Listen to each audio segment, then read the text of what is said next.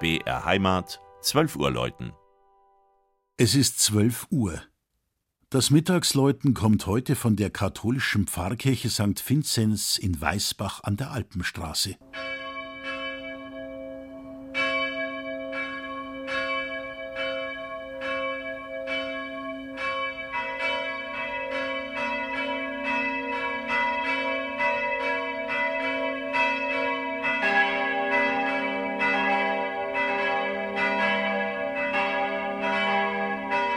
Wer von Traunstein kommend über Inzell Richtung Süden unterwegs ist, der kommt durch Weißbach an der Alpenstraße. Der Zusatz deutet schon an, in welch großartiger Landschaft die kleine Gemeinde an der Grenze zum Salzburger Pinzgau liegt. Von 1619 bis ins 20. Jahrhundert führte hier die Sohleleitung von Reichenhall auf der Strecke über der Weißbachschlucht zur Saline nach Traunstein vorbei. Es war die erste Pipeline der Welt, denn hier kamen erstmals wasserbetriebene Pumpen zum Einsatz.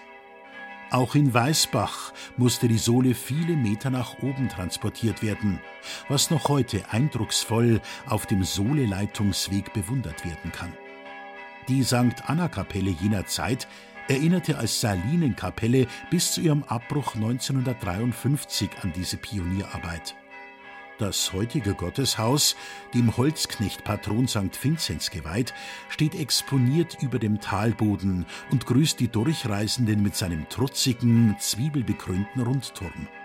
Sein Architekt war der Münchner Georg Berlinger, dessen Pläne 1949-50 umgesetzt wurden. Eine einladende Vorhalle führt den Besucher in den quadratischen Raum mit Holzdecke. Den Mittelpunkt bildet die Christusfigur des Holzbildhauers Leopold Hahn. Unter der Empore hält eine schöne Anna-Figur die Erinnerung an die abgebrochene Kapelle wach. Weißbach an der Alpenstraße gehörte kirchlich seit 1136 zum Augustiner Chorherrenstift St. Zeno Reichenhall. Heute betreuen die Seelsorger aus Inzell die Gemeinde mit.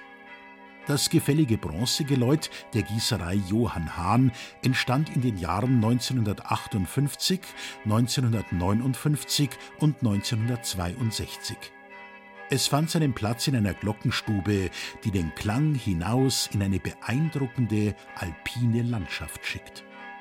Das Mittagsläuten aus Weißbach an der Alpenstraße von Michael Mannhardt. Gesprochen hat Christian Jungwirth.